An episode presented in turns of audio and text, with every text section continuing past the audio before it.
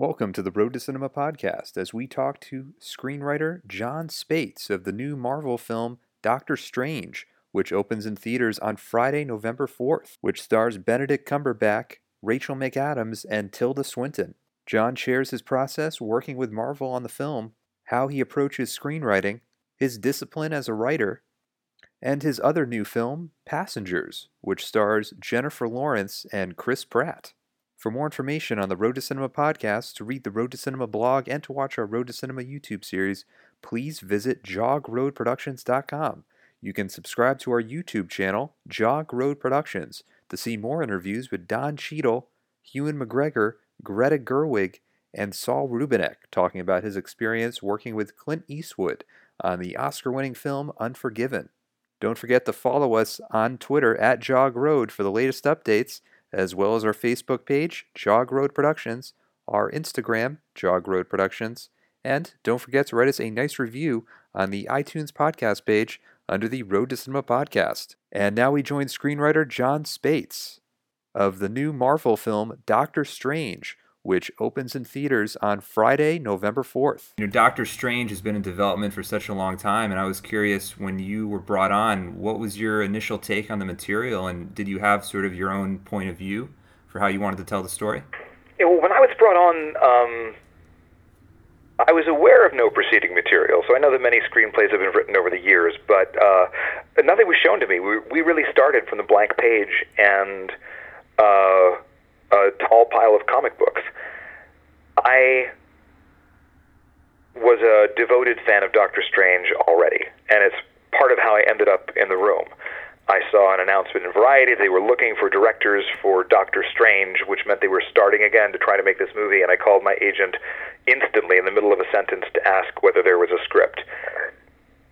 He thought there probably must be, but when he called back, he said to his surprise that there wasn't actually. They were starting with the director. I said, You've got to get me in the room. And I pestered them so much that in the end I was the first writer in the room and ended up sitting down and talking with Kevin Feige and our executive producer Stephen Broussard and Scott Derrickson. And Scott and I were mutual admirers and had been friendly to one another uh, online, so we knew each other to that extent. And we just started talking about the character and saw eye to eye about him. And so in the end, I was later told I was the only writer they very seriously spoke to at that stage of the process. And that began the very long story breaking and outlining process, which was a collaborative endeavor among those four people. Uh, how important is it to sort of put Doctor Strange within kind of the Marvel universe as you're writing it? Are, are you conscious of sort of the other characters that are playing into it in a way? A little bit. To some extent, Doctor Strange, even in the comic universe, exists in a domain of his own he's kind of off on one wing of the Marvel stories, and he's often visited by certain heroes and other characters who have supernatural adventures, and there he becomes an ally or an explainer or a guide. Um, but it isn't necessary precisely to uh, populate his world with cameos from other figures because he kind of does his own thing uh, down the road, as larger storylines become possible now that he's a member of the cinematic universe, I think and hope that we'll see him shoulder to shoulder with other big heroes uh, on some of these epic storylines that the comics have set up for us. Um, but in introducing him, I think all that was necessary was to get his story right, to make him understandable to the audience. I've talked to some other screenwriters who have worked uh, with Marvel, uh, like Joe Robert Cole, I think, who's right now doing Black Panther, and he always emphasized how collaborative it is with Marvel and how there's almost sort of like a writer's room in a way, and people are breaking stories. Did you find that to be the case that uh, it was really sort of a team effort to kind of get the story out there? Yes. I mean, uh, Kevin Feige had a few notions of his own. Obviously, he's always masterminding the cinematic universe writ large, and uh, he's playing a chess game of his own at a scale nobody else can see. Uh, Scott Derrickson came in with very clear notions of what he liked about the character, about uh, the way in which he wanted to handle him, and uh, some action moments that he wanted to find a place for in the film um, I came in with a lot of ideas about what was best or most essential about this character that needed to stand at the center. Of we had a lot of uh, conversations about the limits of magic, what it should and shouldn't look like, and of course, it's taken different forms over the years uh, in Strange Comics. And we had to find a cinematic expression of that because the comic expression of it, especially historically, is very talky. Uh, Doctor Strange is always narrating what he's doing and calling out the names of spells and verbalizing his mental process, and that will never work on the film screen. So we had to find the cinematic version of that mode of combat. How conscious are you uh, of sort of the, the visual effects of what can actually be done uh, as you're writing? Is your imagination sort of open to almost anything being possible?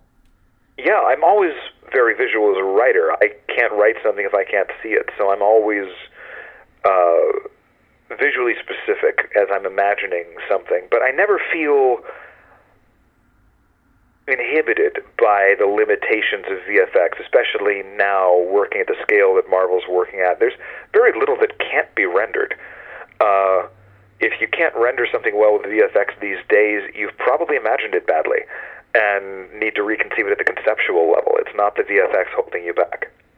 Uh, and uh, in terms of like a director screenwriter collaboration, um, you know, how important was it for you to really be there with Scott to sort of understand, you know, sort of what the world would look like and kind of what his vision was as well? Oh, it was essential. Um, that the closeness of that partnership and um, his generosity and openness uh, in his process were essential to getting this right. We all needed to understand the character and the world together. Uh, we all needed to narrow down the infinite possibilities of this first film and converge on a vision. And uh, I'm really glad that we were able to do that together. Uh, I was wondering as well, you know, just as far as your personal writing process, uh, you know, when you're by yourself and you know you sort of have a goal of, you know, do you sort of have pages that you want to complete, or is there are there sort of benchmarks that you try to set for yourself? Yeah, if I in the long run, five pages in a day is a good day. Three pages will do. There are sprints that I've done where I've written 15 or 20 pages in a day and not slept very much and run on caffeine.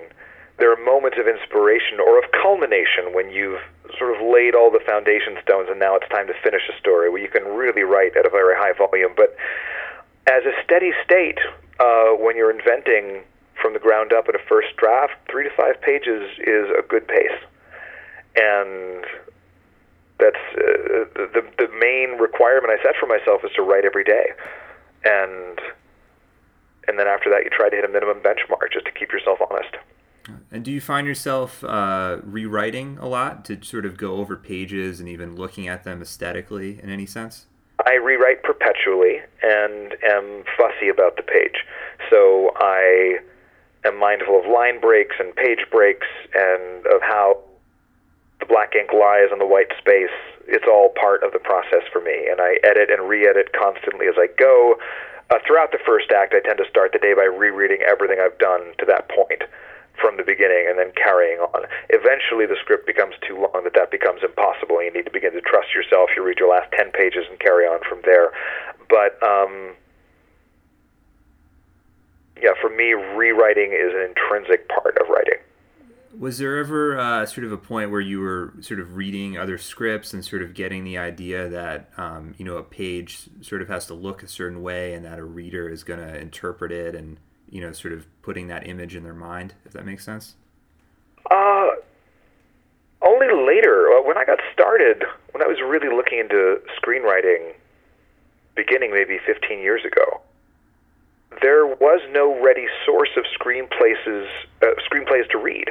I lived in New York City at that time, and in Times Square there were these guys with folding tables, and they would sell bootleg screenplays photocopied with colored construction paper covers uh, for five or ten bucks a pop. And I bought some of those and read screenplays then. What freed me was seeing that there was actually very little convention, particularly over time back in the days of greats like Paddy Chayefsky, you could write a black block of text, 15 lines long, single spaced, and just tell a little story about what's happening physically in a room. It's not possible to write that way anymore. Uh, people need more white space and a little more of a kind of blank verse choreography. Um, but what I came to see was there actually was no one way. And so eventually all I had to do was master the basic conventions to the point where I stopped worrying about them and then follow my muse. Do you see a difference uh, for you working on something that's sort of completely your own concept, um, something more so like Passengers as opposed to taking on something that's more of a writing assignment uh, like Doctor Strange? There's always that difference initially because if you're writing something purely on spec, it's because you cooked up an idea that turned you on. And so you've got that motor driving you when you come to the blank page. And in a writing assignment, uh, you have to build that motor. You essentially need to find a way to feel the same ownership of the story you're coming to from the outside. Uh, and I think that's really the only way to do good, honest work as a writer on something. If you write from the outside, not feeling ownership, not feeling that same kick in the gut, you're probably not going to do good work. So the trick is to metabolize the story, to make it your own, to live in it until one day you wake up in the morning and it feels like something of yours. Feels like you thought it up, and then you sit down to write, and you have the same passion. In uh, in developing the voice of a character, uh, do you ever find it helpful to make character biographies, or sort of even test yourself out to see how a character would sound on the page? I talk aloud a lot while I'm writing. It's important to me to have a private office because I think dialogue is only as good as it sounds. And so I'm constantly reciting and re-reciting and beating lines to death out loud. Um, and often that's a, a very helpful way to find a character. I did some acting back in college. I have a facility with accents. For me, finding someone's voice regionally, finding the way they use their voices in their chest and their throat and their head, they, all those things help me understand the character and hear them and see them. Um, and I also do character Bibles sometimes, uh, more often in my head than on paper, but by the time I get ready to write a character down, I know a great deal about the minutiae of their personal histories, their physiques, their skills, the way they move. Uh, I need to know all of that. Uh, and uh, looking on to passengers, um, you know, what in that concept initially sort of uh, struck you that you wanted to sort of pursue it in that way?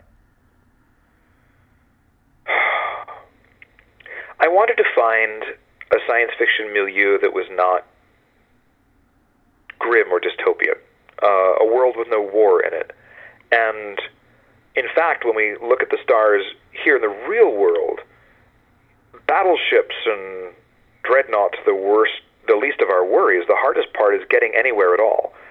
Space is so big, and the distances and times involved are so vast. The targets to hit so small that the mere challenge of completing the voyage is epic on its own.